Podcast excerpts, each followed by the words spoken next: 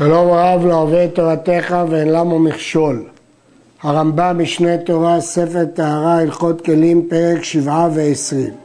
שלוש תיבות הן, תיבה שפיתחה מצידה, טמאה מדרס. פיתחה מלמעלה, טמאה טמא מת. והבאה במידה, טהורה מכלום.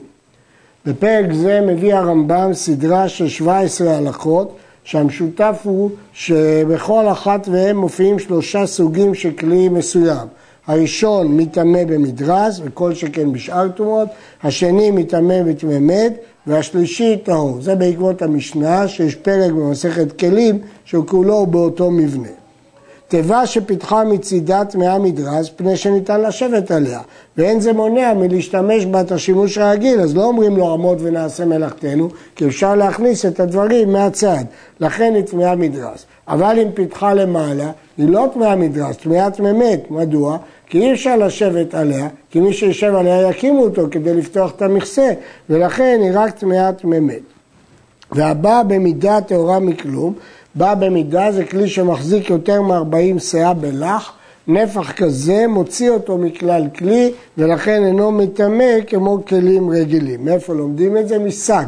כתוב בתורה שק, שק מיטלטל מלא וריקן, אבל כלי שעשוי לנחת כי הוא ענק, לא, הוא לא כלי ולא מקבל טומאה. שלוש ערבות הן, ערבה היא כלי שעופים לשים בו בצק.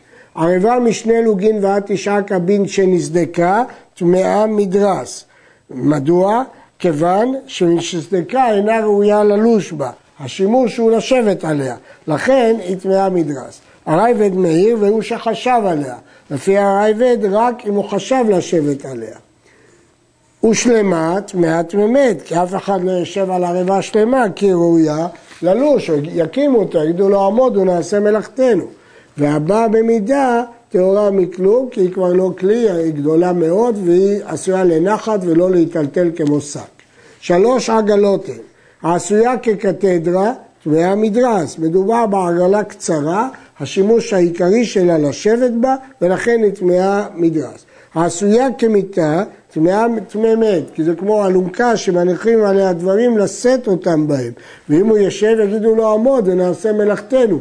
לכן היא אה, טמאה טמא מת. כמובן לא מדובר במיטה שהוא שוכב עליה, אלא מיטה אלונקה שנושאים בה דברים. של אבנים, טהורה מכלום. יש מפרשים שהיא עשויה מאבנים, אז כלי אבן לא מקבלים טומאה. ויש מפרשים עגלה שנושאים עליה אבנים, אז יש בה רווחים גדולים, היא לא ראויה לקבל ואיננה נחשבת כלי קיבול והיא טהורה. הפירוש השני הוא פירושו של ערוך השולחן.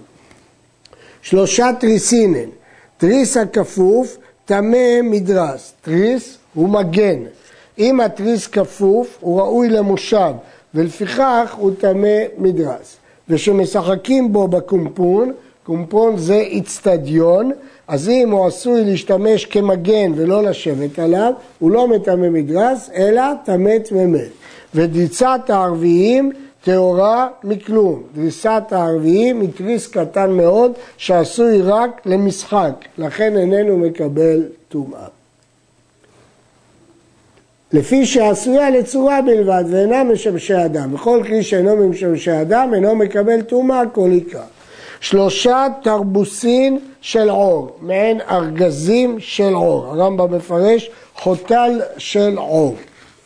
של ספרים, טמא מדרס, ושל אוכלים עליו, טמא טמא מת. וששוטחים עליו את הזיתים, טהור מכלום לפי שאינו ממשמשי אדם, אלא הוא רק משמש את הזיתים. אם זה של ספרים, אפשר לשבת עליו, אבל אם אוכלים עליו, הוא טמא טמא מת. שלוש, בסיסות הן. בסיסות זה כאן, בסיס, שלפני המיטה ושלפני הסופרים טמא מדרס, כי יושבים עליו. אה, ששוטח... של שולחן טמא טמא מת, כי על הבסיס של השולחן לא יושבים. ושל מגדל טהור מכלום. מדוע? לפי שהוא מקצת המגדל וצורתו מוכחת עליו. לא מתייחסים אליו כבסיס נפרד, אלא כחלק מהמגדל, והמגדל הוא כלי גדול שלא מקבל טומאה. שלוש פנקסיות הן, האפיפיורים שמניחים עליו הספרים, טמא מדרס, מפני ששמים עליו, הוא אפשר לשבת עליו. שיש בו בית קיבול שעווה, טמא טמא מכיוון שהוא כלי קיבול. וחלקה טהורה מכלום, לפי שאין עליו צורת כלי, ואינו ראוי למדרס. פנקסיות, כל שני לוחות צמודים נקראים פנקס. אז אם אפשר לשבת עליו או להניח עליו ספרים, זה מדרס. אם יש לו בית קיבול לשעווה, טמא מת ככלי קיבול, ואם הוא חלק, הוא לא משמש לכלום. שלוש מיטות הן, העשויה לשכיבת מהמדרס, כי שוכבים עליה. זגגים שנותנים בה כלי זכוכית, טמאה טמא מת. היא לא ראויה לשימוש ישיבה, כי שמים עליה כלי זכוכית, אבל יש בה בית קיבול, אז היא ראויה לקבל טומאה. ושל סרגין, שמסרגים עליה את הסבכות, טהורה מכלום, כפי שאינם משמשי אדם, היא רק עזר לכלי, לאומנים, לא יושבים עליו והוא לא כלי קיבול. שלוש משפלות הן, משפלות זה סלים, של זבל, טמאה מדרס. למרות שמוליכים בו זבל, לפעמים יושבים עליו. של תבן, טמאת ומת, סל שמעבירים בו תבן אינו ראוי לישיבה, ולכן זה רק תמת. והפוחלץ של גמלים, טהור מכלום, לפי שהחבלים שלו קשים ביותר ועבים, ואינו ראוי לשב עליו. ועיני הסמכה רחבים הרבה ואינו ראוי לקבל תבן וכיוצא בו. נמצא שאין עליו תרועת כלי אלא חבלים בלבד. כלומר, זה סל שעשוי מחבלים, אבל החבלים קשים, אי אפשר לשבת עליהם, וגם החורים רחבים. כיוון שהחורים רחבים, אז הכל ייפול, ולכן הוא לא כלי קיבול. שלושה מפצים הם. העשוי לישיבה, טמא מדרס, כי יושבים עליו, הם עושים אותו מקנים. ושל צבעים שמניחים בו את הכלים, טמא טמא מת. יש לשאול, לכאורה אם מניחים בו כלים, אז הוא לא ראוי לשימוש אדם, אז הוא כמו שאמרנו לאל, ששוטחים עליו את הזיתים, טהור מכלום. למה פה אם מניחים בו את הכלים טמא טמא מת? כנראה שהוא כלי קיבול שהוא מקבל את הכלים. ושל הגיטות שנותנים עליו ענבים ומחפים בו, טהור מכלום שאינו משמשי אדם. שוב השאלה, למה לקבל ענבים, נותנים עליו ענבים, זה לא כלי קיבול, אבל אם נותנים עליו כלים, הוא כן טמא. שלושה חמתות הן ושלושה תורמולים הם.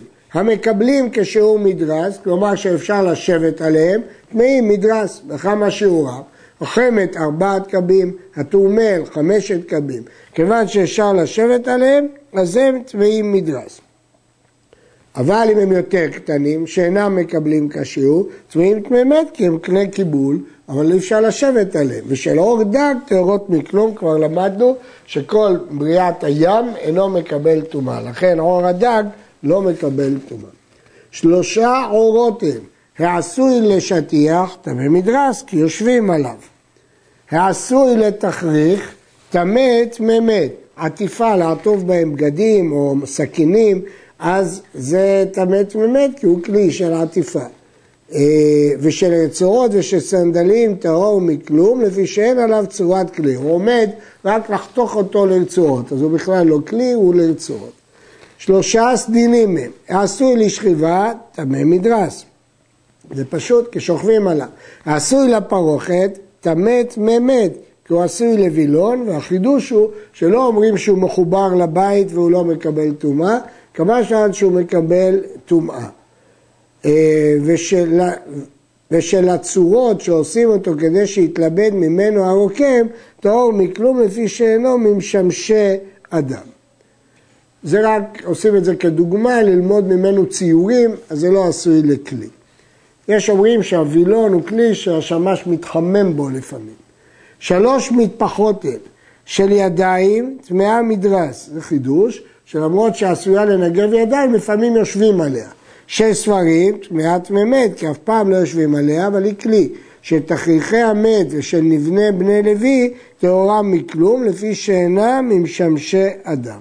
מה שמשמש את המת, או מה שמשמש את הנבלים, זה לא נקרא תשמיש של אדם. כי זה תשמיש של כלים או של מתים, זה לא תשמיש אדם. הורי עשוי כמו יד שמכניסים בו היד והאצבעות מפני הצינה וההיזק. כיוצא בהם. הוא הנקרא פרקלים, מה שנקרא כפפה, כפפה שעשויה מעור. שלושה פרקלינים הם, שצעדי חייב העוף טמא מדרס, שהרי נשען עליו. אה, הכסף משנה תמה, מה יש צורך להישען עליו? כנראה שכך היה מנהגם של הציידים האלה, להישען על הכפפה הזאת. של חגבים, תמת ממת, שנותנים בו את החגבים. הם משתמשים בכפפה הזאת לתפוס חגבים ולשמור אותם בתוכה. של קייצים שמקייצים בו הפירות, טהור מכלום לפני שאינו משמשי אדם. זה לא משמש את האדם, זה רק משמש את הפירות, כדי לקחת פירות. אה, שלוש סבכות הן. סבכות זה כיסוי שנותנות הנשים על, ראש, על ראשיהם, והיא רשת שנקביה דקים מאוד, והיא נקראת סבכה כדי שיראה השיער מתחתיה. של ילדה טמאה מדרס, כראויה לשבת עליה. של זקנה טמאת ממת. הרמב"ם מסביר בפירוש המשנה שבימיהם העשייה שלה לא הייתה ראויה למושב מפני אופן מלאכתה. ושעושים לצחק בה לשוטה שחר טהורה מכלום לפי שאינה ממשמשי אדם.